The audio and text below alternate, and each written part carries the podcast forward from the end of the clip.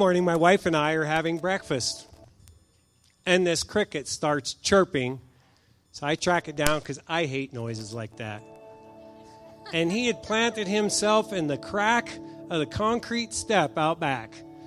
So I gave that thing a good kick, and he stopped. Back to breakfast I went. Next morning, we're eating breakfast, and he starts all over again. So I boiled some water. I thought, I'm going to get him this time. And I poured that down in there, and he stopped and thought, okay, praise the Lord, it worked. The third morning, we sit down to have breakfast, and we're praying, and all of a sudden, he starts while I'm in the middle of prayer. And I said, and Lord, yeah, go ahead, no, it's okay. I said, Lord, would you shut that thing up? Does anybody ever hear God talk to them? Raise your hand if you've heard God audibly say something to you. There's quite a few hands here. This is what I heard. He's praising my name.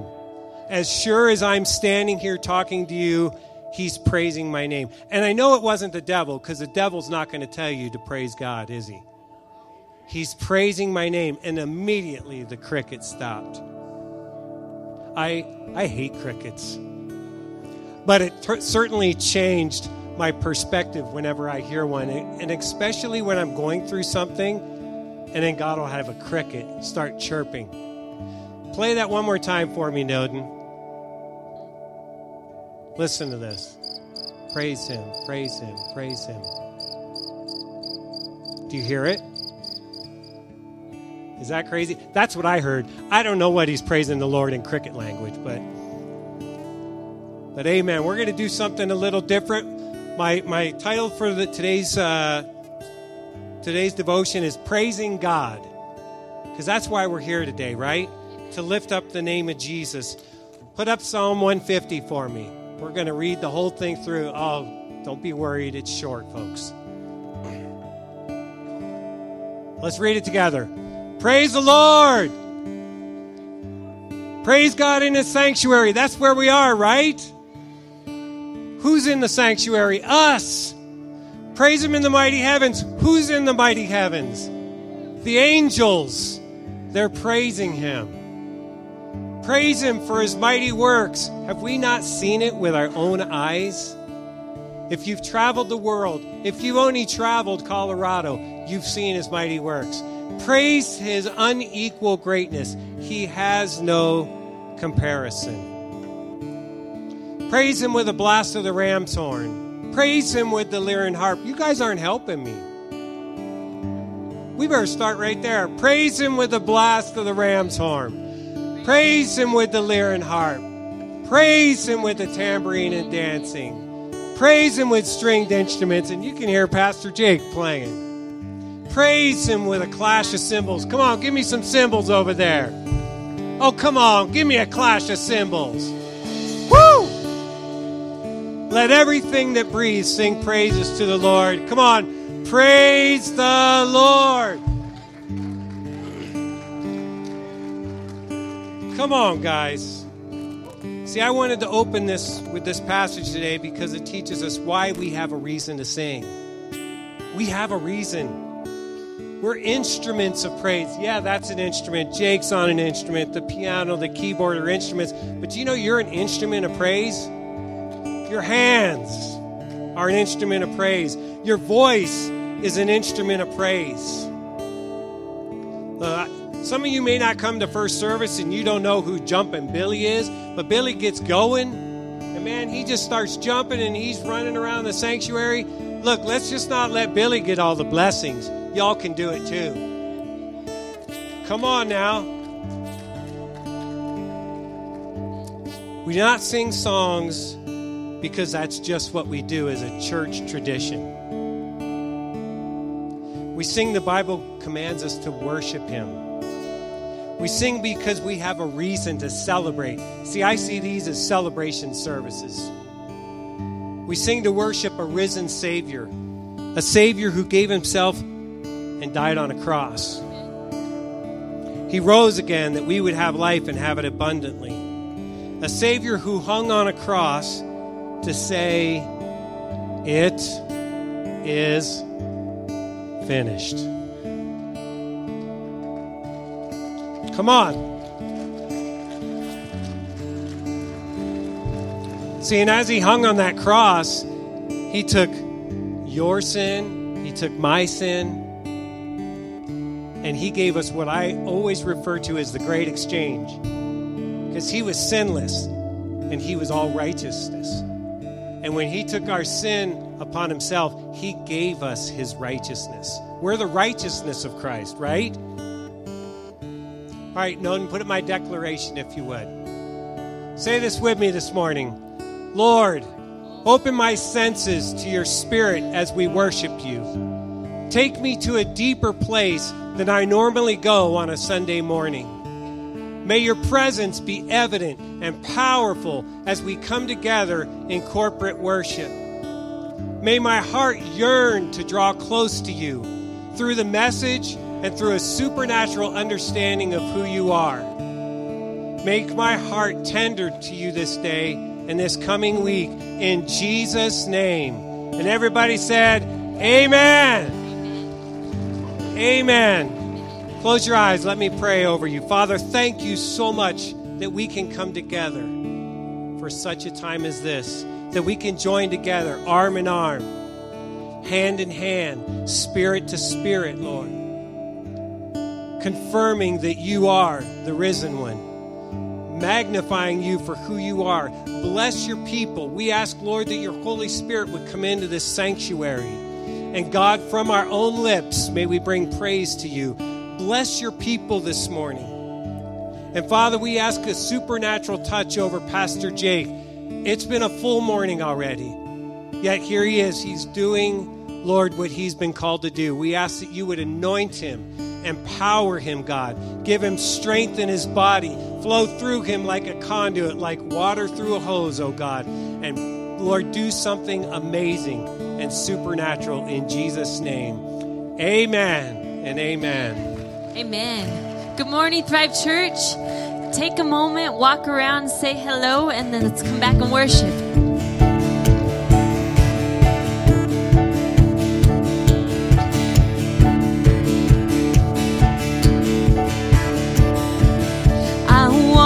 Scream out from every mountaintop. Your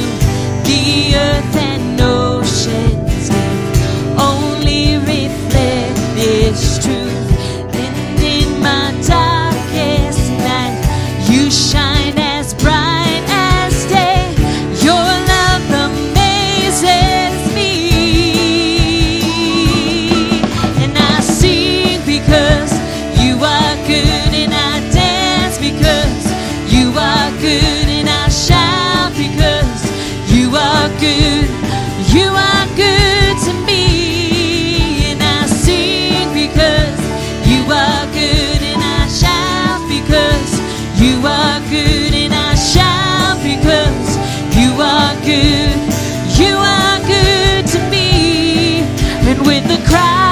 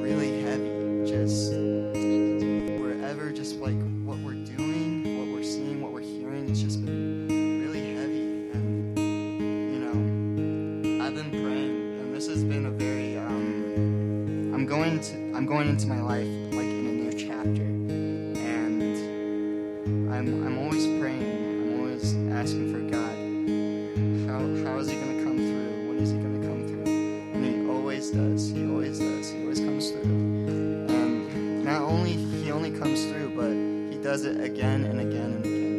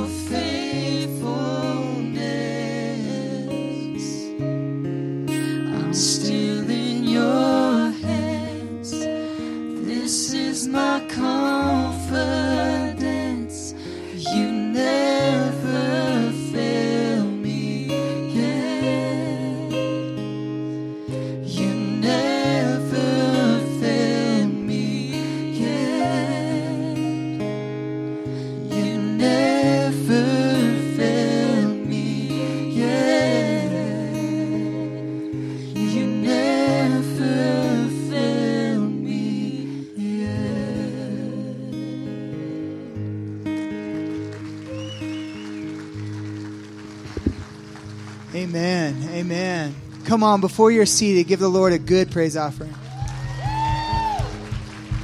Thank you, Jesus. Thank you, Jesus. Thank you, Jesus. I love what Ian was saying at the beginning of the song. God will do it over and over and again in our life. Amen. So if God's been faithful to you, give him one more shout of praise. And before you're seated, I want you to turn to the person next to you and say, I'm glad you're here. Let them know. And you guys can be seated. You can be seated in God's house. Praise the Lord. I'm glad you guys are here. We'll turn on those lights and we'll uh, we'll get into God's business. And we're uh, again, I'm Pastor Jake. I'm one of the pastors here, and Pastor Bo and Teresa, along with the team, are in Ethiopia. We're going to share some some pictures in a video uh, in a moment. But right now, we're going to continue our worship as we give to the Lord. So thank you, church, for your faithfulness in giving. As the team prepares to receive the offering today, I'd like to share a uh, scripture. Go ahead and put that scripture up, Noden. Here's our scripture that I want to share this morning, and it says this The homes of the upright, how blessed! Their houses brim with wealth and a generosity that never runs dry. How many guys know that that's just uh, that's a good word? That's a good scripture for us. The house of the righteous. We're trying to keep our house righteous, but Jill lives there, so you guys just need to pray. We're working on it. I'm just kidding. Jill's an angel. Jill's an angel. The rest of us, we need some prayer. But uh, just this last week, uh, Gavin, uh, I always talk about our kids, but he had like seven or eight kids show up at our doorstep, bunch of football players all hungry. And it was like the loaves and the and, and the loaves of bread and the fishes. We went to the cover and we said, God, we need a miracle. We need you to help. So uh, it wasn't, you know, we didn't find our miracle in the pantry, but we called Domino's Pizza, and God, uh, God came through for us in, in that moment. They they ate every bit, all that pizza that filled up my back seat. And I and I say this, what does it have to do with that verse? Look at that verse one more time. The homes of the upright, how blessed! Their houses brim with wealth and a generosity that never runs dry. So sometimes we tell our kids, hey, sometimes you can get the combo meal, and sometimes it's the dollar menu. It just depends on what time of the month it is. You guys know what I'm talking about? But if I got a couple slices of bologna left over in my fridge, it can still be a, a generosity that never runs dry. If I got bologna, you can have some of it. You can have all of it if it's bologna. You can have all of it. But it's not how much you have, it's your heart concerning what you do have. And that's what that's part of what God counts as righteousness to say when you live for me and you serve me, your house is going to be brimming with the generosity that never runs dry. And you might say, I've had abundance and I, I'm in lack. Listen to this, church. Abundance and lack does never affect, it never affects generosity. You didn't hear me today, but abundance or lack has no bearing on what generosity looks like. The widow who gave those those widow mites to the Lord, and Jesus saw that. He said she gave more than anybody else because it's not about abundance or lack. It's about your heart. Amen.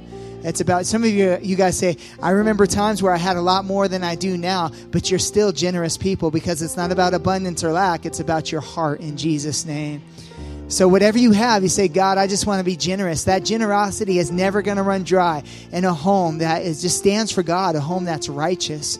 And we're, and I, I wasn't kidding when I said it earlier. We're trying to be righteous at our house. Some days we have good days, other days not so good. We're working on it. But the more righteous you become, the more godly your home becomes, the more that generosity is just known in your community, on your street. And it's getting known at our house. People are like, we want to be over there. And just the other night, we sat around our, our island and we just talked about life with a bunch of young people. They don't go to Thrive Church, but we were just a young man whose mom was recently died in the last year and she plays football with Gavin. We were just ministering and just spending a couple hours in our kitchen. And that's part of generosity, too. It's not just pizza, although they come for the pizza, I'm not going to lie. They come for the pizza, but they stay for the love. And we just love on them, and we're not trying to, you know, we're not always trying to drag them to church or anything, but we want to show God's love in their life. And they keep coming back. Amen. They keep coming back. So we're not patting ourselves on the back. We're saying, God, help us to be righteous, help us to be upright. And uh, we have not seen, like Ian was saying earlier, we've not seen that generosity run dry in our home yet. Some days it's the combo meal, some days it's the dollar menu, other days it's even less than that. We're talking ramen days. You guys know what I'm talking about. But that generosity has never run dry. And it's not because of who we are, it's because of who He is. Abundance and lack has nothing to do with generosity. So thank you, church, for your generosity. Let's pray. Let's get the guy who's talking to, to be quiet and let's pray. Let's work on that. Lord, let's pray. Lord, we come to you and we ask you right now, God, as we give to you, we just thank you, God, and we ask you today to help us, Lord. Help us to be righteous. Help us to be upright. That's our prayer, God. We struggle, every single one of us, but we have found when we're righteous, when we're upright, our homes are affected, our families are different. The people that we do life with see a generosity in us that doesn't come from us, but it comes from you. So we ask today, as we give, to take what's given. We ask you to take it, we ask you to bless it, we ask you to multiply it, and to use it for your kingdom. In Jesus' name we pray. Amen. Amen. Church, please take a moment and watch these announcements.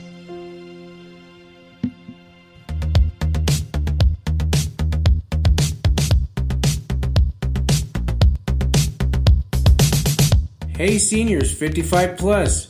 Join us today for our monthly senior banquet at 12:30 p.m. It's a delicious meal that's prepared just for you. Plus it's free. So come out and enjoy the fellowship, friends, and food. Vacation Bible School is a week filled with lots of fun activities for the kids. Bible lessons, games, and lunch are on the schedule every day, July 18th through the 22nd. The cost is $10 per child, and kids ages 6 through 12 are invited. Stop by the Children's Church today to register and for more information. Join our Thrive Sunday night family for an outreach celebration tonight at 6 p.m. This weekend, so many people heard the gospel and lives were changed during our annual Denver for Jesus outreach. Come hear testimonies of what God is doing in Denver and celebrate with us. Nursery care is provided and we'll enjoy a dessert fellowship after. Everyone is welcome. Boys and girls age 4 to 14 are invited to the annual TC Soccer Camp July 25th through the 29th. Meet us at Kamanish Park at 10 a.m. each day to sharpen your ball skills and sportsmanship. Everyone will receive a soccer camp t shirt and lunch will be served every day. The best part is that it's free. Make sure you let us know you're coming by signing up at the guest center no later than July 19th. Are you looking for ways to enhance and heal your marriage? Make plans now to be part of Thrive Marriage Life groups this summer. Stop by the marriage kiosk in the foyer for details on upcoming life group opportunities, including groups for college age couples considering marriage, newlyweds, and groups with topics that concern married couples today. Join a group and watch your marriage and love evolve into what Christ intended it to be. Kids' summer activities continue with CIA, Christ in Action. Kids ages 10 and above are invited to come out for five days of fun with lifetime lessons, including how to pray, learning God's Word in a whole new way, and how to talk to friends about Jesus. CIA is August 1st through the 5th from 9 a.m. to 1 p.m. Lunch is provided, and we want your child to be there. Connect with Pastor Leonard and the Children's Church to sign up. Hello, Thrive Church. Hello, we're so glad that you're here this morning. My name's Jill, and I just want to welcome any of our first time visitors. Do we have anybody here for the first time? Thank you for being here. We welcome you. Thank you for being here. We just want to say thank you on a Sunday morning. We know there's lots of options and places you can go, but thank you for coming to Thrive Church. This is really an awesome church, a great community. Um, our senior pastors are out of town today, um, actually in our school in Ethiopia, but they are awesome. So you got to come back and hear them and uh, hear about what's going on in our school in Ethiopia. Um, they'll come back and give um, everything that's going on. We'll see a little bit, even a little bit today, of what's going on. But we just come back, hear uh, everything that's going on there, and uh, hear from them and you will truly fall in love with the hearts and our hearts for the community here in Federal Heights. But we welcome you, and following this service, if you go out to the Welcome Center in the back, there's a gift for you out there. So thank you for being here um, and enjoy the service. Amen. That's my wife, guys, right there. She uh, she's pretty cool. I like her. She has not paid me to make these statements. They're of my own free will and volition. I love her.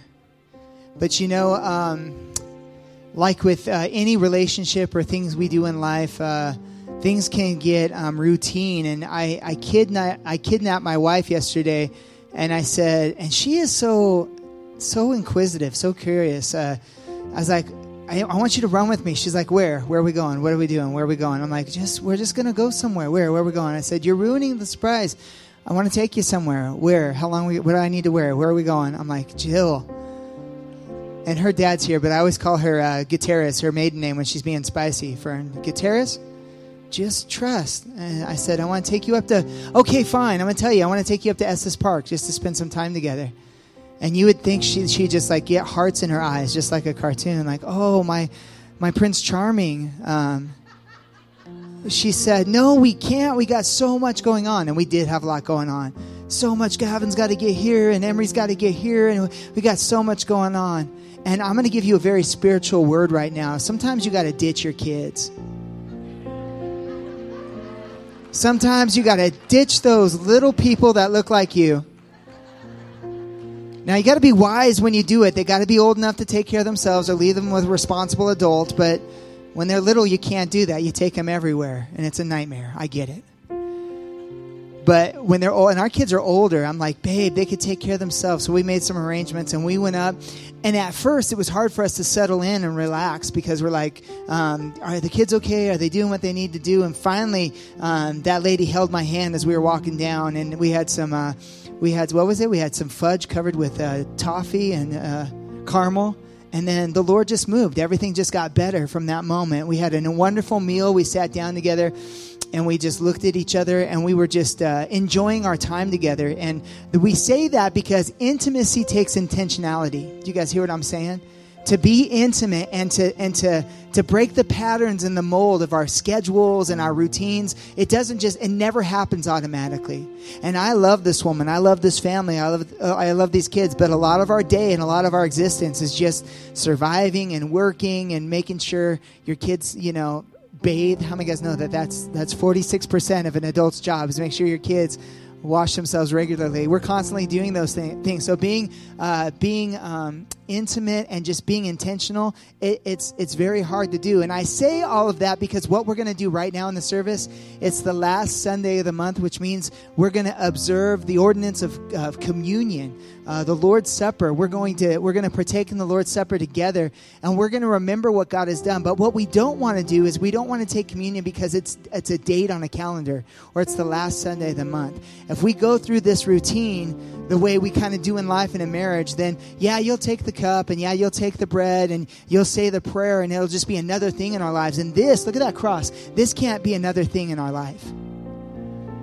We see it all the time and it becomes familiar. That can't be another thing. We have to connect with our Lord and Savior. The way we, Jill and I were trying to be intentional, and it, and it took a lot to get there, we have to do that in church. We have to say, All right, God, in this moment, it's all about you. It's all about what happened. So our team is going to come right now. And uh, when you guys are ready, you can serve the elements. But I'm going to ask you guys to hold on to the elements until we pray together over those elements the cup and the bread. So hold on to those, and we'll pray in a moment but our team is is uh, just coming and whenever you guys are ready go ahead and serve the elements to our our church family.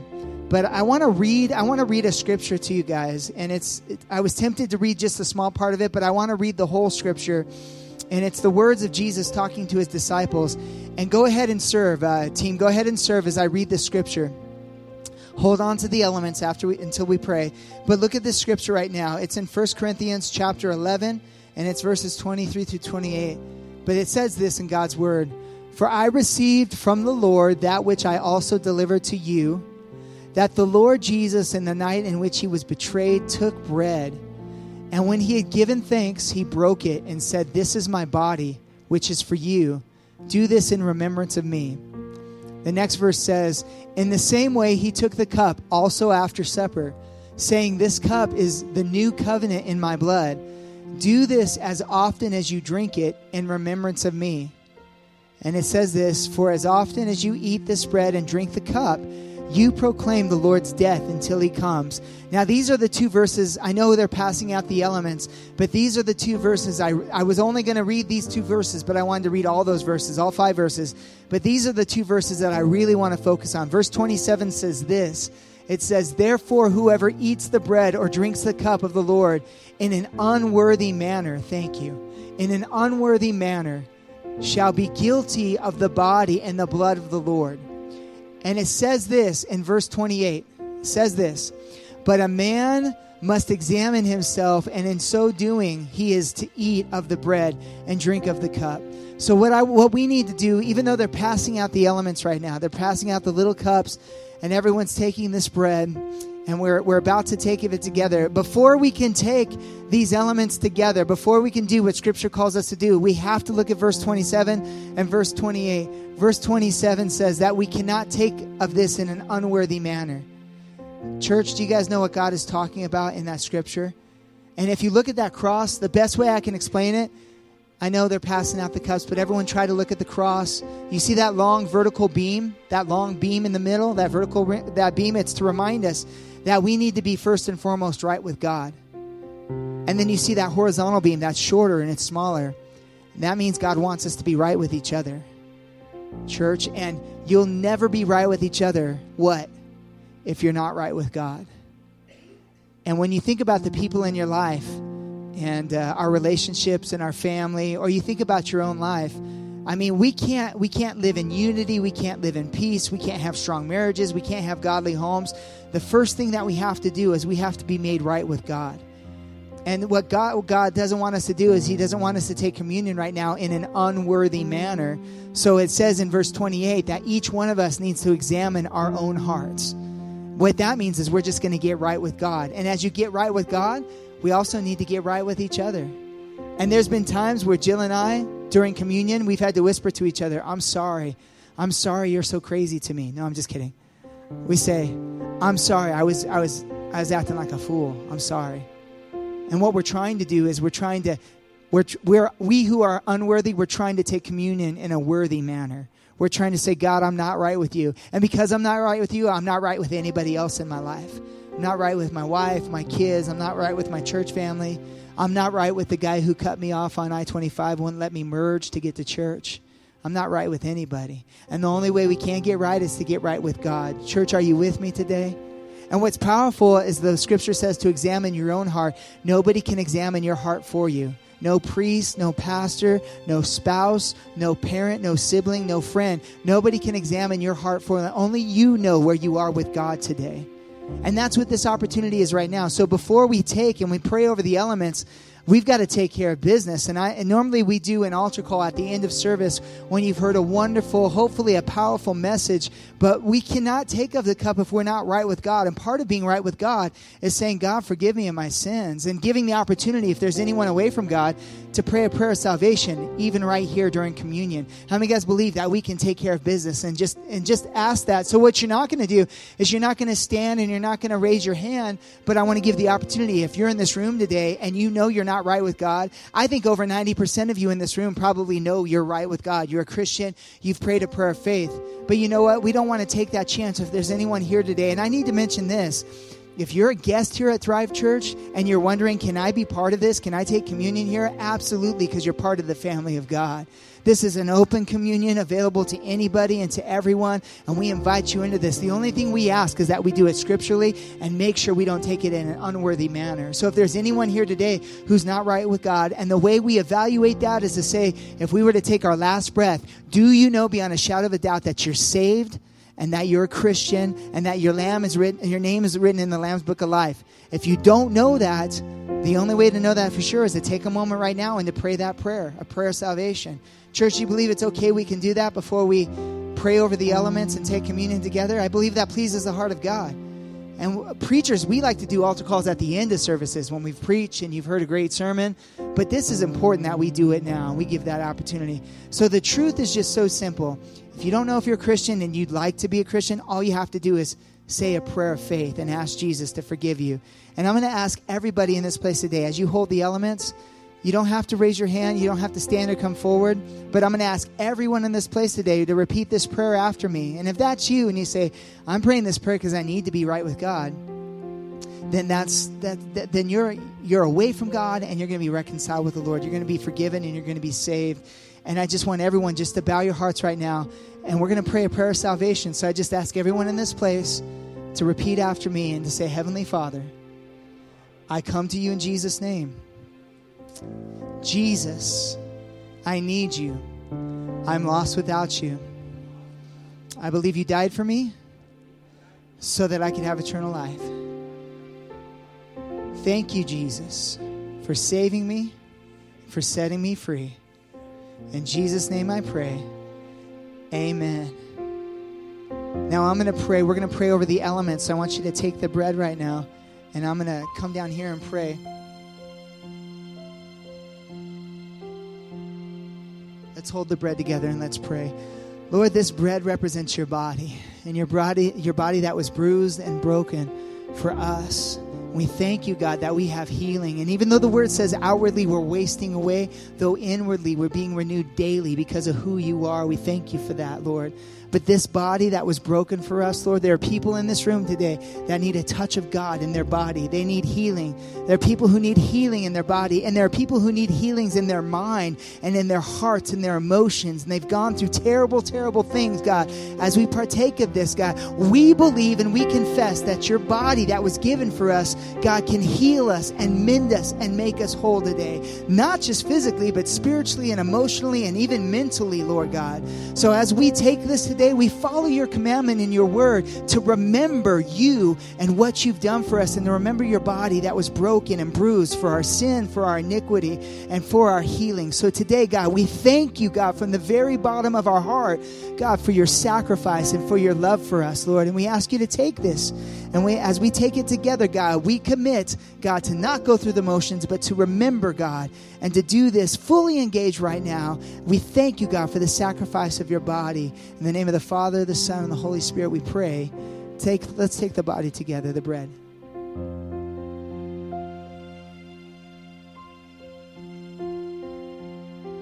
Oh, thank you, Jesus. Thank you, Jesus. Church, let's hold the cup together. Heavenly Father, once again, we thank you. And as we look at Scripture and we realize that this cup represents the blood that was shed for us, the blood of the Lamb. And without that shed blood, there is no forgiveness of sin, Lord. There's no atonement for us. This blood, it, it helps wash away our sin and it gives us, it grants us access that we didn't have before, Lord. The veil was torn and ripped in two from top to bottom. We can now be reconciled with you, God, through your Son, Jesus, because he shed his blood. And God, we don't take that lightly. It's not just something we celebrate when Easter comes around, but every time we remember, every time we look upon the cross and we think about the blood that was shed for us, we realize that you're both our high priest and you're the perfect Lamb of God, all in one, Lord.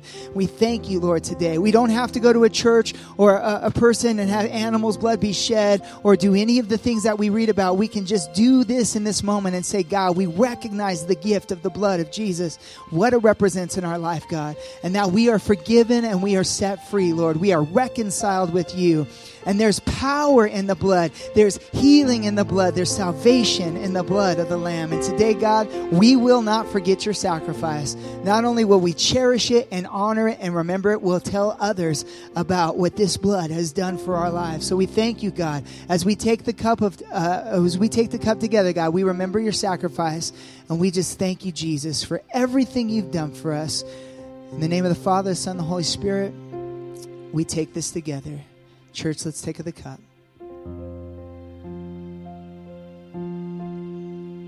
Thank you, Jesus. Thank you, Jesus.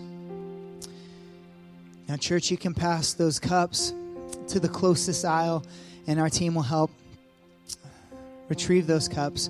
But how many guys are grateful for what the sacrifice that we have through Jesus and through the cross? Just an awesome time.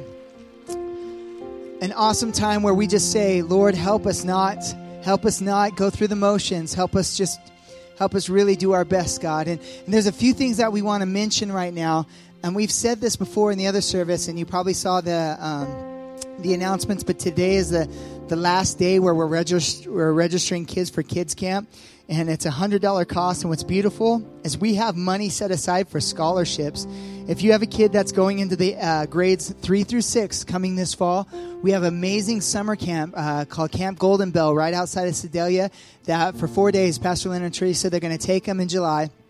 And today's the, the last day. And if you don't have the money or, or you're concerned about that or you want more information, we encourage you to go downstairs and talk to our children's pastors and get registered or let them know. I would love to have one of those scholarships. And if you'd like to scholarship a kid, um, we've done that before in the past too, where, where we're just working together as a body of Christ. So don't forget that announcement. We want to we want to make sure our kids, our youth kids, our children's kids, we want to make sure that they're hearing the gospel and that they're having incredible times and they're being together. So get behind that and support that. Amen. And with all that going on, I want to show you a couple pictures. Uh, this is our team, and they got there, and as soon as they got there, they start they put them to work. It's not a vacation. They said, grab this stuff. We're going to start painting walls. And uh, that's our team uh, working, and they're just taking care of some of our classrooms and they're painting. Look at them. They all look so happy and so joyful. It's amazing.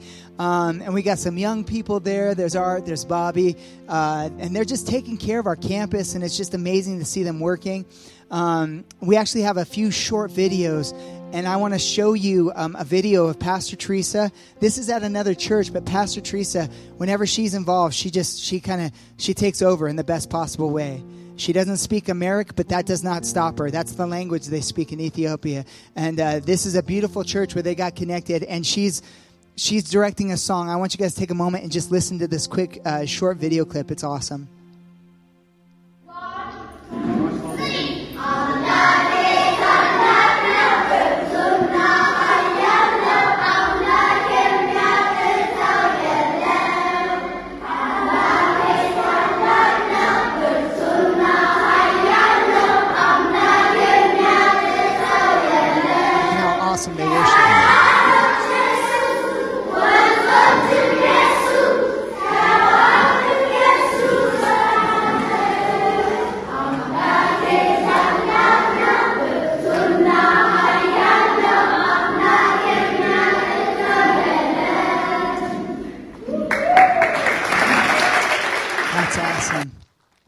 One more quick video from Pastor Bo. And I know the videos are poor resolution, but that's them sending it like where they are and they can't connect to Wi Fi and things like that. So the video is a little rough, but you can hear their voices good. Here's Pastor Bo. Watch this quick This clip. is this is Pastor of the church here. We always come here when we visit Debre Berhan. And so this is Pastor. And right now what's going on behind us is children's Sunday school. And Pastor allowed us. You just saw a video of our team doing motions with the song. Pastor was telling me that that song says that our that our Lord is more than enough. Yeah. Our God is more so than big. enough, so big. So and isn't it like our theme this year? That's right, church. We're thinking of increase. We've been preaching on increase. We've been praying for increase. And we pray for increase on our pastor. Increase of the anointing. Amen. Increase of God's love. And the increase of reaching souls in this area. So, Pastor, thank you for letting us interrupt the, the teaching today. But I wanted to say good morning to all Thrive Church. Teresa is actually videotaping, so you can't see her right now. But we're all doing good. And thank you for all of your prayers, Thrive Church, for what we're doing in Debre Berhan. We love you all more. God bless you. Amen. Isn't it good to see our pastors? And they might get a chance to watch this. So everyone turn back towards the camera and, and just let them know that we love them. We also love everybody that's uh, watching as well, too. So how, what a blessing to have technology and people who are able to tune in. We have people who watch us from all over the world, and we can see the analytics and to see where people are tuning in. It's amazing. So even our team, if they get a chance, they're going to uh, check in on us and, and, and see us. So we love you. We're praying for you, and we're so glad the rest of you are online watching with us. And we're so grateful for you here today. And I think we've taken care of everything, all of the all of the the the issues and the announcements and all that. Now we're going to spend a few more uh, moments in God's Word. I hope you guys are excited um, to hear from God's Word today. Church, I, I mean, that's why we come to church. We come for fellowship. We come for worship. We come to serve. We come to give, but we also come to honor God's Word. And one of my favorite verses is in James that we are not just hearers of the Word, but we're doers of the Word. It's so hard to hear the word just in the first place, but to be able to hear it and to be able to do it, that's always our prayer for Thrive Church. So let's just pray real quick for the message. You can remain seated, but let's pray right now and ask God to help us. God, we come to you, Lord, for the next few moments, and we've worshiped today, and we just see our team in Ethiopia, around the world, just doing what you've called us to do, Lord. But in this moment right now, God, we pray that your word would get a hold of our hearts, Lord, that you would speak to us today, Lord, and that every single person in here, it's, it's not a man, it's not a woman, it's a person, but we realize, God, that it's, it's you, God, using us as vessels to speak through us, God, and speak to us, Lord. So that's my prayer today, Lord, that whatever we need to hear, you would help us, God. You would allow us to hear what we, need to hear, and that we would not just hear it, but ultimately do it and put it in practice. I pray that we'd leave here encouraged and strengthened and filled with hope and purpose, Lord, today. We love you and we thank you. Speak to our hearts and change our lives forever. In your name we pray. Amen. Amen. Amen. Praise the Lord. So, so church, uh, this for the next few moments, we're going to get into God's word and I have a message. But I'm going to be honest. The message that I knew I was going to preach today, um, over the la- over this last week, God was beginning to speak to my heart, and He says, "I know you've got a nice little sermon you've put together, but be prepared because you're not gonna you're not gonna speak on what you had planned." And it was a good one. I don't know if I'll ever preach it. It's a good one. It's it's sitting in my computer and up in the cloud somewhere, but God bless it wherever it is. And God says, "You're not going to preach that one." And I just, so I don't, I don't always struggle, uh, Betsy. But Jill watched me. I was just really struggling, and part of why I'm struggling is because when you watch what's going on around us, we are living in historical times, church. We're living in historical times. As a matter of fact, we're living in what, what the Bible describes as the end days, the last days. And you might say, how can we know when Christ is coming back? Because that's what we believe theologically is, is, is the blessed hope that, that, that the Lord will come back. And, and it may happen at any moment, it may happen in our lifetime, or, or the Lord may tarry, we're not sure. But I know this, with every passing day, we're getting closer to the rapture of the church, the return of Christ, with every passing day. That's, that's mathematically sound. You can just take that to the bank. You're getting closer. And it's, and I'm going to tell you this, things are not getting better. They're getting worse. Amen. And with a landmark, uh, you know, uh, with, with the Supreme Court and what's what's happening in the news, and it's not just that in the last few days, but I mean the violence and the school shootings and the opioid and fentanyl epidemic, and then COVID the last few years, and just it feels like things have always been some form of crazy, but it feels like the last few years have just been insane. Am I right, church? Things just feel like just like like like almost like biblical times like lord what is going on? So this week you know pastors we don't watch the news to try to get a sermon title or headline but we we ask god with everything going on lord i don't want to get up and share a message i've prepared. Lord what would you speak to the church? And i'll say this as we watch things and we take a hold of things it's our job as shepherds to try to correct and love and and not beat the sheep but try to teach and help uh help the church be who god has called us to be. Amen and I was watching, and of course, with what happened with um, Roe versus Wade and the Supreme Court and, and everything that's taken place, um, man, whether it's in person, whether it's protest, or whether it's online, I saw two, um, I saw two posts on social media that I thought were just remarkable. And it was two people who were completely opposed to each other politically and spiritually. The first person posted something like this. I'm paraphrasing. I was going to show it, but I thought that's probably not wise. Nobody needs to know who it is. But the first person said this. They said, if you don't agree with me, go ahead and unfriend me. And it was in, in relationship to everything that's going on and, and all that kind of stuff. And then, probably about four or five posts down from that, I saw the same exact message from somebody on the other side of the issue, almost verbatim, word for word. If you're a friend of mine and you don't, you don't agree with what I agree with, you can unfollow, you can unfriend me, you can get out of my life.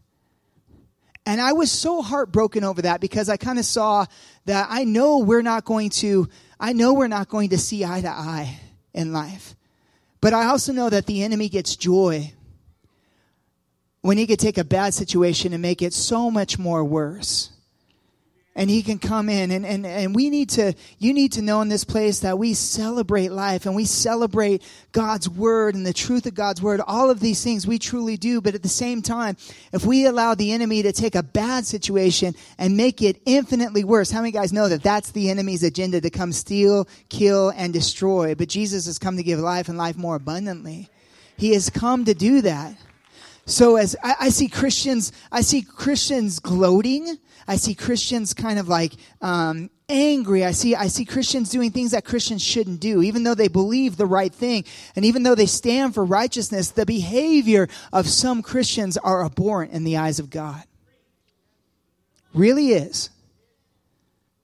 And is it, I was going to say, is it okay to say that? But I don't care if you think it's okay or not, because in God's heart, He's saying you need to say that. He said, You left your other sermon in the cloud, leave it there. But here's a new sermon from the cloud, and it's not the cloud from Microsoft or from wherever those clouds come from, but this cloud from, comes from God. He's like, No, you got to tell the people that if they're not acting right, they better get their hearts right. Because you can be on the right side of the issue and have the wrong heart, church. You really can. And that's what we're going to talk about today because I, am sitting here like, God, what in the world do you want me to share? And he says, if you just try, I will help you with the truth I want to give today, but it's not going to be easy. I said, God, I don't want to preach a sermon that, that you're not interested in being a, a part of. You're not speaking to me and through me. I just, what do you want to share? And God says, I, I this is the word I have for the church today. So to, if you're taking notes, today's message is so simple. It's simply called defending Jesus defending Jesus, if you're taking notes. Defending Jesus. And with that being said, you know, I, I've really found, I was like, all right, God, so, so there, there's a lot going on in the news, and sometimes it feels like, uh, you know, that, that churches and Christians, that the, the world is just in complete opposition to what we believe and what God's word says. And it's, it's, I just preached in Sunday school about the opposition we face constantly, the opposition that quickly becomes persecution. How many of you guys know that that's, that's just the reality of something we face? We're living in difficult times and I'm like, all right, God, I see Christians who are really struggling. They're, um, uh, it used to be just kind of like you live in this country, you serve God, you kind of live a quiet life. Nobody really, everything can kind of go somewhat smooth to, to a certain degree. It used to be somewhat like that. Pastors used to be respected in the community. Churches used to be institutions that would help people and, and but it's not that anymore. It's we live in a very different time in a very different world. So I was like, all right, God, defending Jesus, what what do we do? And and God said, you know, there are people. He he spoke to my heart. He says, there's all kinds of people and there's all kinds of Christians, but there's two groups I'm really the most concerned about. I said, who are they? And God said, I'm concerned about the cold, and I'm concerned about people who need to be on hold. I'm like, okay, what does that mean? Who are the cold?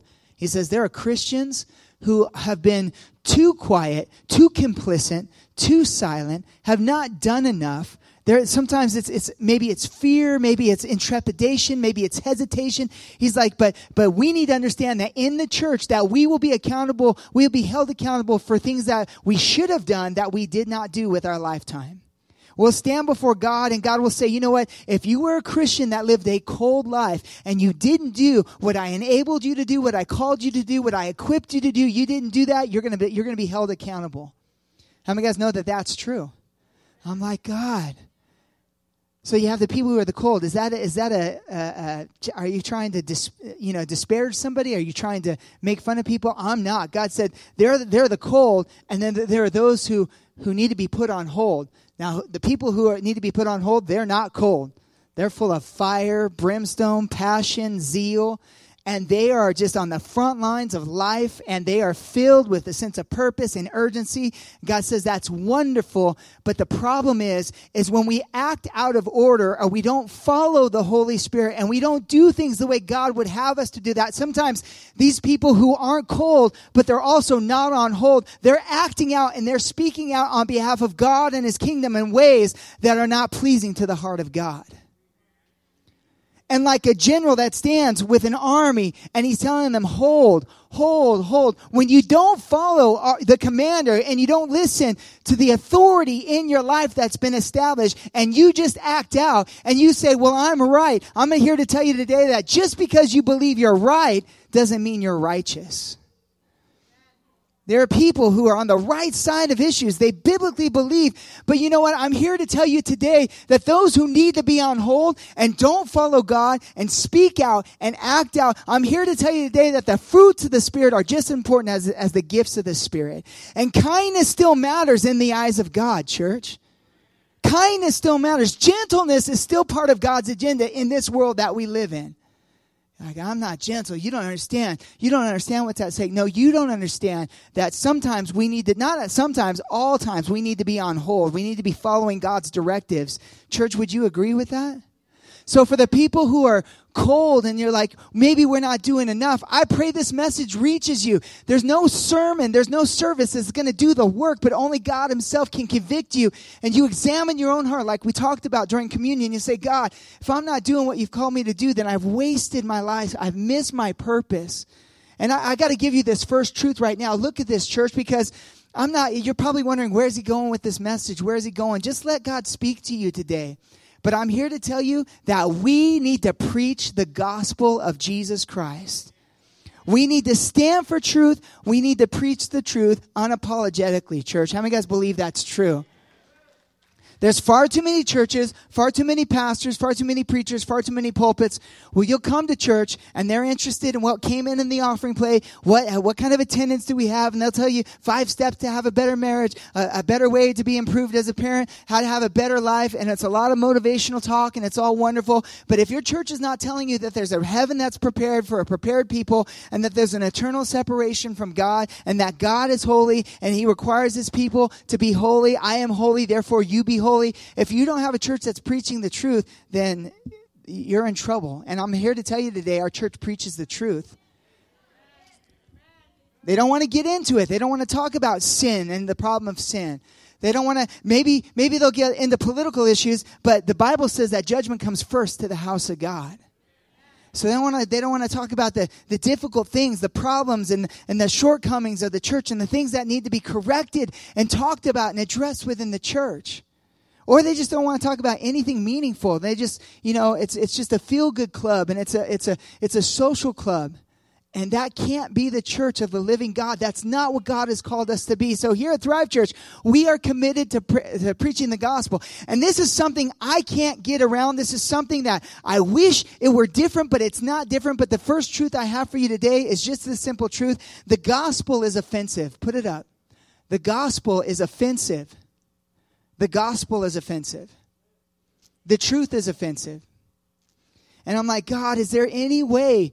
And God says, you better not change. You better not, you, you, not, not one jot or tittle, not one, not one word or letter. You better not change the word of God. The word of God is offensive. Who's it offensive to? The world that is, lives in direct opposition to it. The Bible says that, that the world is in darkness and that the light can't understand the darkness. And that what we believe the world calls is foolish.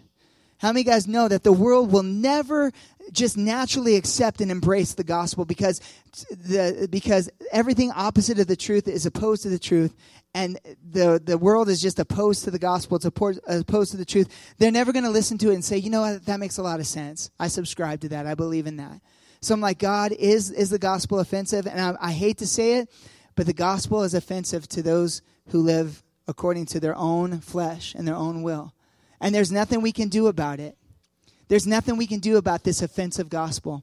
How many guys believe we shouldn't change it? We shouldn't soften it? We shouldn't try to reinterpret it or rebrand it?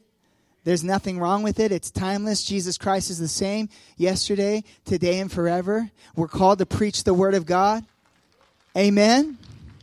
So the gospel by itself is offensive. Offensive to who? This world that we live in. It's offensive to this world that we live in. It makes it so hard. Our mission is to live the gospel, is to preach the gospel, and we're already at odds because what fellowship does light have with darkness? The gospel is offensive. Here's what's really crazy. Look at the scripture. It's in Mark. It's in Mark. Put it up, guys. Mark 16, verse 15 says this. Jesus is speaking to his disciples, and he said to them, Go into all the world and what, church? Preach the gospel to all creation. So that first group of Christians that's cold, uh, you know what? I, I, I'm tempted. I'm like, man, I know the gospel is offensive. I know that people don't want to hear it. I know that I, I, I just, you know, God, it's difficult. It's the gospel, gospel, and God says, you know what? It is not. Um, it, it is a requirement, it is a mandate, it is a commandment. Go to into all the world and preach the gospel to all creation. It's not a suggestion.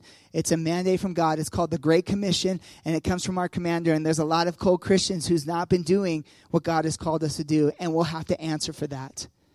We'll have to answer for that. We'll say, God, I had the truth, I had the light, but a light cannot be hidden under a bushel. And if I didn't do what I was supposed to, God, will I have to stand before you and answer for that? What's the answer, church? It is. What do we do with this offensive gospel? How do we how do we handle it? Because it is offensive by nature. According to what what fellowship does light have with darkness? The world doesn't understand it. The world doesn't value it. You guys understand what I'm saying? So this is a scripture that has helped me so much. It's so tremendous. We know that the gospel first and foremost is offensive. We know that God has called us to preach that gospel to all the world, to all creation. But look at this verse right here. This is so powerful. It's found in 1 Peter chapter 3, verse 15 and it says this. It says, "Always being prayer, being prepared to what, church? Make a defense to anyone who asks you for a reason for the hope that is in you." And here it is right here. Yet do it how? With gentleness and respect. With gentleness and respect.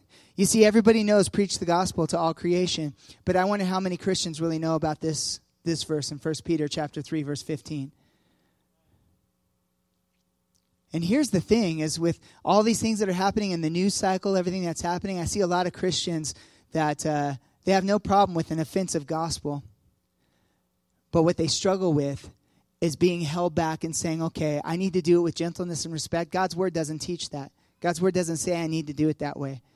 And I'm here today to tell you that God's word absolutely tells us that the fruits of the Spirit are important to Him. That God wants us to take this offensive gospel and to share it in a way that's godly to the lost. So, how do you take an offensive gospel and you share it? There's only one word that helps us, and it's that word love. It's that word love. It's all of the fruits of the Spirit. Uh, all those nine fruits of the Spirit in Galatians 5. You can go, you can study all the nine fruits of the Spirit. Say love, joy, peace, patience, kindness, goodness, gentleness, faithfulness, self control. All these things we need to have in our life. It's very important when you carry an offensive gospel. So God, we God needs to get a hold of the cold Christians. Because we'll stand before God not only for what we did do in life, but we'll stand before God for what we didn't do, church. For what we didn't say, for the light we kept to ourselves. The bushel that you can't even see in your life. God's saying, we got to get that bushel off you because a city on a hill cannot be hidden that light has to dispel darkness. And you're like, I'm, I'm afraid, I'm timid, I'm shy, whatever our reasons are, I have excuses, I'm busy, whatever our reasons are, those reasons won't hold up when we stand before God on the day of judgment. The gospel must be preached. So we've established the gospel must be preached, and the gospel is offensive. But here's that third point it's got to be shared with gentleness and with respect. How many guys believe the church is missing it? A lot of people in the church is missing it. And I say that. Where's the gentleness? Where's the respect? People are like, I don't have to do that. Where, where in the Bible says I have to do that? Where in the Bible, if, if, I, if I can prophesy and I have, if I can fathom all mystery and knowledge, where in the Bible does it say that I have to have love? Well, you know where it says in the Bible that if you fail to do that, you're like a clashing gong or clanging cymbal. That if you give your body and all you possess to the flames and you have not love, the Bible says not only do you have nothing, but you are nothing in the eyes of God. Love's not important. Let me tell you, love is paramount. When you have a gospel that's offensive and you have the mandate to preach that gospel everywhere to everyone, then love and gentleness and faithfulness and respect is important, church. It's important. And that's one of the biggest things we're missing in the church today. You think you can be right, but without having the fruits of the Spirit, you'll never be righteous, church. You'll never be righteous. It's so, I don't, I don't know, I don't know, God. I don't know where we are. I'm almost done. That's the good news. I'm almost done. You're about to eat. I don't know what else to tell you. We're about to land this, this turkey. We're coming in. I don't know where you are. I know in my life, I, I, I was, uh, I'm, I'm kind of more of the, the former, and I was a lot of the latter. And I say the latter. I was so, uh, and I still am this way, but it reminds me of Peter in the Bible. I was so quick to fly off the handle. Um, before I served God, I was very opinionated and very just rash and just just just not considerate. And that was my temperament. That was my personality. Jill will tell you it's still that way in many ways, from time to time. Stubborn. Honestly, and then as I've served God, I become more of this this more quieter, more reserved, more like, all right, God, you're changing me to the point where it could be detrimental, where I can get too cold in my life and like I'm in danger of, of hiding my light under a bushel and not being, I've, I've gone so far from one side to the other where it's like, okay, but you're a preacher, you're a pastor, you speak every week and I do and all that. But I'm talking about in the real world, I struggle with getting a little cold and saying, God, you know what? I, I know the gospel's offensive and I, I love people. And I, in the past, I was so crazy to fly off the handle and just say whatever came to my mind to whoever was in, my, in front of my face. I would just say and do whatever, and I'm changing. That's, God says that's wonderful, but there's a sweet spot in the middle where you can be loving and still preach an offensive gospel. And I'm like, all right, God, I know, I know that I'm kind of on, on this side and I need to come where I'm not afraid of the gospel and it's, it's the gospel. God has called us to preach the gospel everywhere to everyone. Amen. And the gospel by itself without adding or changing anything to it is very offensive. What does the life have to do with darkness? Can't even understand it. So that's offensive. But here I am over here. I used to be more this way. I say more this way. These are people who are like Peter, who just fly off the handle. Can I share you a quick, I just got one more scripture to share with you guys. One more quick story. And it's about Peter. And here's the understanding. Peter's, uh, Jesus has already been with the disciples. What we just celebrated with communion in the upper room, they just had um, that that that Last Supper together. They were together, and they're in the gospel, or they're they're in. They go to this place called the Garden, and it's a secret place that nobody knows about. Only Jesus shared the secret location with his disciples. But we know that Judas left that dinner, and he ran out, and he went and he betrayed Jesus for thirty pieces of silver. And here's Jesus with his disciples, and all he wants to do is pray and uh, deal with that cup that God has given him. And he's like, I want you to pray with me. You guys remember that time in the garden. And then Judas shows up with all of those armed guards, those soldiers. He shows up with them. And there's no way that he could have found them unless he knows their secret place where they go and they pray. And that's where Judas leads the soldiers. And he goes up to Jesus and he kisses Jesus. And Jesus knows exactly what's going on. But the disciples are agitated. The disciples are uh, not sure what to do and how to respond in that moment. And that's that, that's where we find ourselves when we pick up in scripture in Luke 22. And again, I'm almost done, but I want you to look at this. Luke 22. Go ahead, put it up, guys. Luke 22 says this in verse 49 through 51. It says, When the other disciples saw what was about to happen, I just painted the picture for you. Judas has kissed Jesus. He's brought the, the, the soldiers there. When the disciples see what's about to happen, this is this part always gets me. They exclaim, Lord, should we fight? And I love this phrase right here. We brought the swords. Everyone say, We brought the swords. Christians are really good about bringing the swords. You know what I'm talking about? Lord, should we fight? We brought the swords. And look at this. And one of them, and we know this in John chapter 18, we know it was Peter. We even know the name of the servant of the high priest, which was Malchus. We find that in John 18, but right here in Luke 22, it says this. It says, And one of them, which was Peter, struck the high priest's slave, slashing off his right ear. So, you guys, what just happened? What, what took place? Lord, should we fight? We brought the swords. And then, before anything can happen, ears are already falling off. Have you ever seen those tense scenes where you have two groups of people pointing guns at each other? It's like a standoff. That's kind of what's happening here. It's like, Lord, should we fight? We brought the swords. And before the Lord can even answer that question, you got Peter chopping off Malchus's ear, right like that. So sudden. What does that have to do with today? I think you know what it has to do today. Someone say, We brought the swords. Should make t shirts. We brought the swords. We're ready. I got to share this quick. Now, now we're going to take a commercial. Everyone, stay with me. We're going to take a commercial. This is an Old Testament commercial. Before King David was King David, he was just David. And he had killed Goliath, and he was a, a mighty man of valor, and he was running for his life for over a decade from the first king of Israel, which was King Saul he was jealous with he was he was jealous with uh, he was mad with jealousy towards David. And King Saul was pursuing David out in the hillside. And David was not king at that time. He was just he was on his own and he had left the kingdom. And now he has these mighty men who are with him and Saul is pursuing them. And Saul wants to kill David because the gifting in his life and God had chosen David over King Saul. So King Saul is trying to kill David and they're out on the countryside. And then and then Saul is sleeping and his his uh, his his, guard is surrounding him in a circle. And David says, I need someone to go with me on a midnight mission. I'm paraphrasing, but this is the gist of what David said. I need someone to go with me. And there was a man with all of these mighty men of valor. Um, they all had a sense of where David was going and what he wanted to do. And there was only one person who responded that I'll go with you. And his name was Abishai. Everyone say Abishai. His name means a gift or a gift from my father, Abishai. And Abishai says, I'll go with you. Ooh, I get goosebumps every time I think about it. David says, Come on, Abishai. You're my gift. And he goes, and they find God had put King Saul and his army sleeping around him, his guard, in a deep sleep. And they go in through the ranks and they break that circle quietly. And they go and they see uh, King Saul lying on the ground, a king sleeping on the ground. But they see the spear next to King, King Saul's spear, his own spear, uh, punctured in the ground, sticking up from the ground right next to King Saul. And guess what Abishai says to David, just the two of them on this mission? Abishai said, "Do you guys do you guys know this story? It's one of my favorite stories." Abishai says to King David, he says, "They're probably whispering, this is my moment." I'm paraphrasing, but he does say this. He says, "He says, let me pin his head to the ground with his own spear. I shall not miss." And how many guys know that that's pretty? We call that nowadays ride or die. You guys know what I'm talking about? Who's your ride or die? Who would you call if you had to go on a mission like David? Some of us have some ride or die people. Abishai was, was David's ride or die. And he's like, I, I will take his own spear and I'll pin his head to the ground.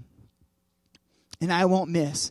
That's a dude who doesn't care when all the guards wake up. That's a dude who's like, I, and then we're going to be in the middle of something. It's going to happen, but that's, that's my gift, Abishai. That's what, that's, that's why you called me. That's why I came. Let me do that. How many guys want to know what King David said to him? Not King David. He's not King David yet. David, who's running for his life from King Saul, said, We must not touch the Lord's anointed. We won't do it this way. And Abishai's like, But that's my gift. That's, that's, I'm paraphrasing, but that's the heart of Abishai. You want someone in your life that'll pin somebody else's head to the ground with their own spear. How many guys know that's a ride or die? We want that kind of loyalty. We want that kind of ferociousness. We want the kind of people. I've said this before, but I don't want anyone to pray for me who won't fight for me. You kind of want that. You want that. That's what Jesus was looking for in the garden, going back to the garden. How many guys like that little commercial? Now we're back in the garden. What garden? Olive Garden. We're all family here. We're back in the garden. Jesus is looking for some Abishai, some ride or dies. He's like, Do you need us to pin heads to the ground? No, I need you to stay awake and pray. Different kind of request. But he's still looking for that. Who's got my back? Who's with me? I need you to pray right now because I'm going through the most difficult thing that nobody in mankind will ever understand this cup that I, that I have to carry. I just need you praying with me. The three and a half years I've given you, I just need people awake and praying for me, just interceding, just being there. And they're all sleeping. How many guys are hearing what I'm talking about? I just need you in this garden with me that nobody knows about except for Judas, who brought this armed guard. And they had an Abishai spirit where they're like, We brought the swords. How many guys? Everyone say, We brought the swords. So what did they say? They said, Lord, shall we fight? We brought the swords. The rest of the scripture says this Jesus said, No more of this. And he re- touched the man's ear and healed him. No more of this. So what was the question? Lord, shall we fight? What a stupid thing to say. We brought the swords. You don't think Jesus knows they have swords? That's an Abishai mentality, like, I got your back. See, they were willing to fight for him, but they weren't willing to pray for him. You guys hear what I'm saying? But their heart was coming from an Abishai gift of like, I, this, I, I'll throw down. Let's go. Let's go. Lord, should we fight? We got the swords. And before the Lord can answer, ears are already hitting the ground. And who was it? John 18 says it was Peter who cut off Malchus's ear.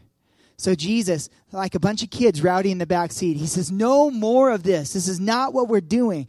Now you tell me how that's relevant to the world that we're living in today in the kingdom of God. We've got those who are on cold, those who are cold, and those who need to be on hold but have an Abishai spirit. How many guys love that Abishai spirit? I do. I want Abishai's in my corner. Who's coming with me? It's midnight. We're going, and uh, it's a, a suicide mission. Who's going with me? You want to know who'll go with you in the darkest places, who has your back. But you also want to know that that person's going to listen and not do something foolish or stupid. So we have a bunch of Christians who are cool. We got a bunch of Christians that need to be on hold, but are just they're just jumping the gun. Church, are you getting anything from this? Did Jesus say, you know what? Start start slop, just start lopping off body parts. Let's start there. Did Jesus say that? Did Jesus have a chance or a moment to even answer? It's just like you see in movies. That first shot fired, and then there was a melee, and then Jesus jumped in the middle and said, No more of this, and starts healing and putting ears back on people. We're really good about being Abishai's, but we're not very good about being spirit led. So, my question is is where are we at as a church? I see a lot of abishais i see a lot of people who are reckless a lot of peters i should say a lot of people who've got this mentality. They don't know they're saying it but what they're really saying is we brought the swords. We brought the swords. What do you need me to do? And they're already doing it not even consulting with god's answer. Now if god tells you to, to get to work if god says roll up your sleeves get after it how many guys know we better be prepared to fight and do battle there might be a time where God says that. And I'm being I'm being for real when I say that. But if you move ahead of God, if you move ahead of your godly authority, how many guys know we've missed it altogether? That's what I see. I see people who are cold and people who need to be on hold. And I'm I, Ian, if you can come, I'm going to wrap up the service right now. I just I want to close with a couple thoughts. I want to close with a couple thoughts. Church, I just this is not a message that I really had a a, a lot of time to prepare or a lot of time to really um, to really process the way I normally do and pray over it. And God says, This is what I want to share. Because there are people who are far too cold. They need to realize they got to preach the gospel, and that gospel is offensive. But if they don't do what I've called them to do, then they're going to displease my heart, and the day of judgment comes. How many guys know that that's a very real possibility? Some of us are too cold, and we got to get after it. And some of us are like Peter with an Abishai spirit where we're jumping the gun, and God says, I need those people to learn to live on hold. I need those people. And I wonder, I had so many people coming up to me crying after the first service. A lot of people in this camp said, I've missed it. I've totally missed it. How many guys believe that grace, God's grace is powerful? God's grace can help us. You want that Abishai. You want that mentality. You want somebody who's going to lay down their life and just go after it. But if we're doing it the wrong way, are we helping the cause or are we hurting it? Church, are you guys getting anything today? Are you hearing my heart today? Are we helping the cause or are we hurting it? How many times did Peter interfere? How many times did Peter get ahead of God with the right heart? I want to be your Abishai. How many times did Peter miss it? Countless times. And yet, in Acts chapter 5, we read that Peter became Cephas, the rock, and he later changed. And he wasn't so, uh, uh, we got the swords. And then he started uh, at, the, at a certain time of day, they would line up the sick because Peter would walk by and his shadow would heal those who were sick and he wasn't chopping ears off in the first century church. he was being restrained and held back and followed the heart of God. And it was completely a, a, change in Peter's life. So he's not the villain of the story. He's just a lot like us. He's like he's the person that, that says, We brought the swords. What do you want me to do, God? Who, who whose ear do you want me to chop off? And God says, Hold on, hold on. You guys need to hold, and you guys are too cold. How many guys are hearing that? That we got to figure out where we are in this whole thing. Can I give you a few truths and then we'll close and we'll we'll pray? Listen to this. Look at this truth right here. It's easier to cut off ears than to listen to God. What does that mean to you, church? We brought the swords. What do you want us to do, God? And before God can answer, the swords are already out and they're flying. And we think that we're serving God and His purpose, as, and we're doing it righteously. We got that Abishai mentality. It's easier to cut off ears than it is to listen to God. Is that speaking to anyone's heart today? What if they would have listened to God? Do you think it would have blessed Jesus' heart to know that they were willing to take up arms for his life? It would have blessed his heart. He, he would love to know that his guys would lay down his li- their lives for him, that they had that Abishai spirit. But it, it didn't make ba- matters better, it made matters worse. And Jesus has to start healing people who are about to take him to go, go be beaten at Caiaphas' house. He's like, let me heal him and let me tell you guys, put the swords away no more. Basically, he's saying, everyone follow me. Everyone follow me. You're doing too much. You guys need to be on hold. So it's easier to cut off ears than it is to listen to God. And there's people in this room who've been cutting off ears. And you're celebrating it and you're high fiving other Peters and other Abishais. And it's wrong, church. And I can't tell you that. I could just preach the word today. It's wrong. Holy Spirit, help us understand what you'd have us to do. Another truth I have for you is just this, and it's what I just said. We need to be spirit filled and spirit led, church. We need to be spirit filled and spirit led. How do we hear the voice of God? God has given us this wonderful comforter, this wonderful helper, the paraclete, the, the person of the Holy Spirit that comes and tells us. And we're so passionate. We brought the swords. We'll, ch- we'll pin heads to the ground. We'll chop off ears. What do you need us to do? When you're spirit filled and you're spirit led, you'll know exactly what to do. You're on hold. You're ready to go. You're ready to serve God, but you're listening for the directive of God's voice in your life and how God would have you to do it. Remember in 1 Peter chapter 3 verse 15, we have to we have to we have to be prepared to defend Jesus, to defend Jesus, but to do it the right way. Put that graphic up, Noden. We want to be like the Secret Service. Look at that guy. How many guys want to defend your faith and you want to do it the right way? You want to be like professional, like I got you, God. I, I'm, I'm professional. Well, we're not very professional, church. We're chopping off ears. We're doing all kinds of crazy stuff. We want to be that guy. And God said, this is the best way I can explain it to you guys. And this is my last statement, my last truth. I hope this makes sense to everybody. We want to defend Jesus, defend Jesus, but listen to this. Look at this last truth. This is so powerful. You are God's witness, not his attorney. I just want that to sit in your heart for a second. You are God's witness, not his attorney. So God didn't hire you or compel you to go defend him like an attorney would, because that's what these guys are trying to do. I'll take care of this. I got this. He's like, whoa, whoa, whoa. You're not my attorney, you're my witness.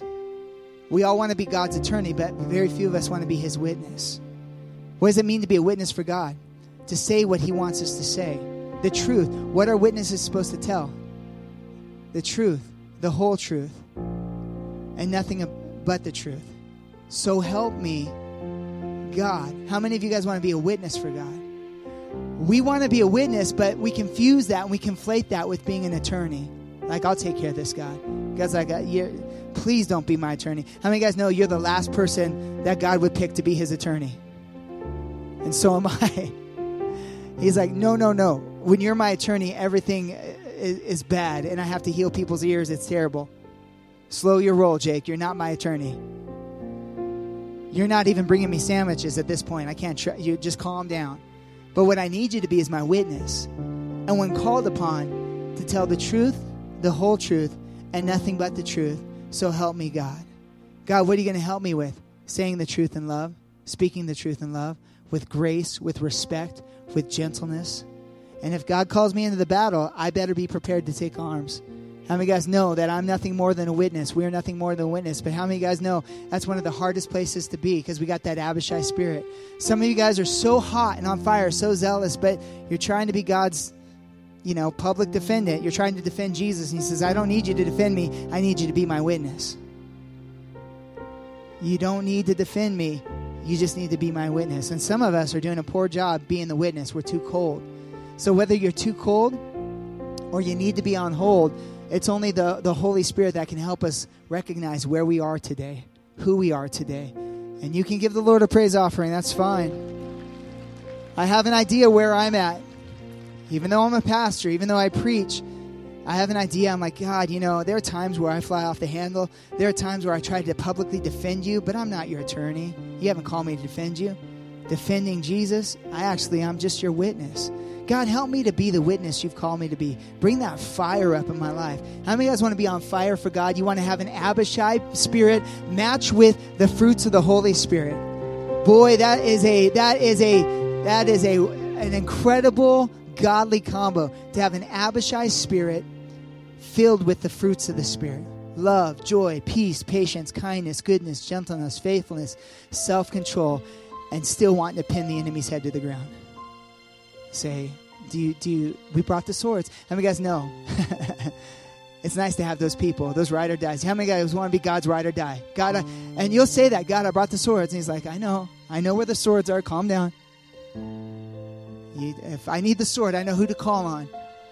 We brought the swords. I need you to be my witness. I need you to witness with the fruits of the Spirit. So that's the message for today is where we are in that process. And this is what I'm going to ask you to do. We already prayed a prayer of salvation during the time of communion, so I'm just going to I'm going to ask everyone today to stand to your feet as we close the service. Just stand to your feet. And I want you just to slip up both hands. You don't have to do it, but just as a sign of surrender, just like that statement said that we need to be spirit filled and spirit led. I'm just going to ask you today, without raising your hand, without coming forward, if God has spoken to your heart, if you're a little too cold, Pastor Jay can't fire you up. Nobody can fire you up. But if you want God to ignite that fire, if you want to have a little bit more of an Abishai spirit, only God can do that. If you've been cold and you don't want your days to pass by and stand before God and said, I should have done more, I didn't do enough, I was afraid of an offensive gospel, and I was I had all these reasons why I could have done more and I missed it, Lord, and I'm sorry. Today's the day to repent and say, God, I'm willing to be your witness. God, get me on fire, help me to do more. And if that's you, we're gonna pray in a moment. And if you're also over here and you're saying, I got an Abishai spirit. God, I brought the swords, Lord. I'm so reactive to what's happening around me, but I need to be wise. I need to be restrained. God, help me to live on hold. Help me to hold back. Help me to only do what you direct me to do. Help me to only say what you call me to say. If that's you and you've been missing it, then God is gracious to you. He wants that Abishai heart. He wants that Abishai spirit, but he wants to make sure that you're his witness, not his defender. And no matter where you are today, all we can do is pray and ask for God's help. And if that's you today, you don't have to repeat this prayer, but just stand with me as we close in prayer. And just agree with me today. Lord, we come to you, God, to close this wonderful time together, this service. We know that we're all missing it, God. We know that sometimes we're too cold and we're not we're not letting our light shine. We know there's a bushel that sometimes we don't see and it's affecting us. We don't want to stand before you and know we didn't do enough. We are called to preach the gospel uh, to the world, God, to every creation, Lord. We are called to do that, and we've missed it, God. Ignite the fire, God, in our lives. Help us, Lord. Those who are cold spiritually, let us not be ashamed of an offensive gospel, Lord. Let us be your witness the way you've called us to. And for those of us who have done too, done too much and been too extra, Lord God, our hearts are in the right place, but we've missed it, God.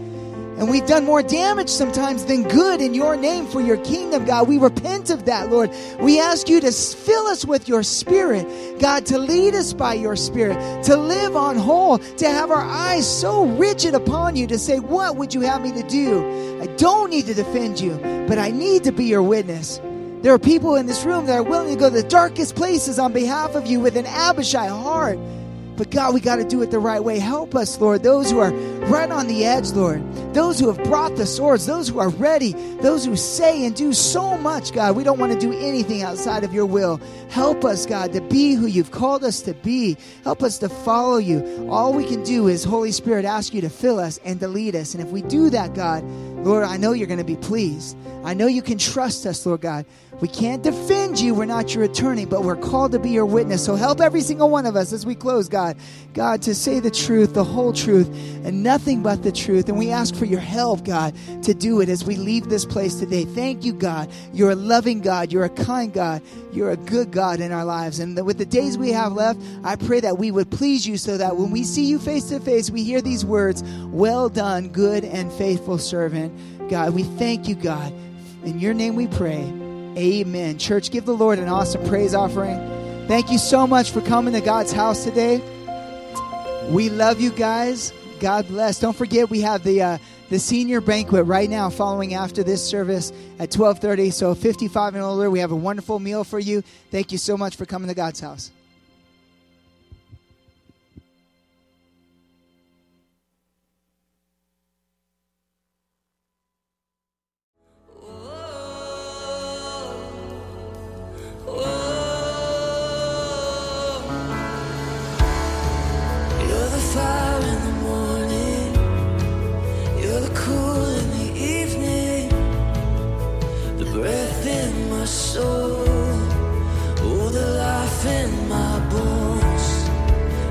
There is no hesitation in your love and affection. It's the sweetest of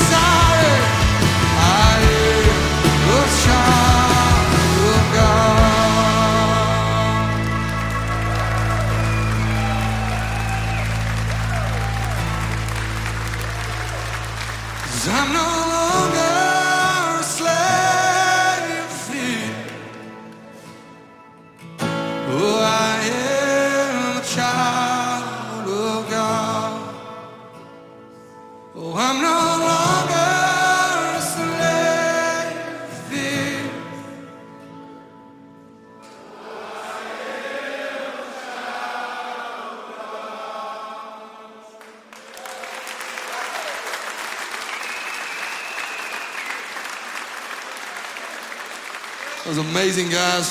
Thank y'all.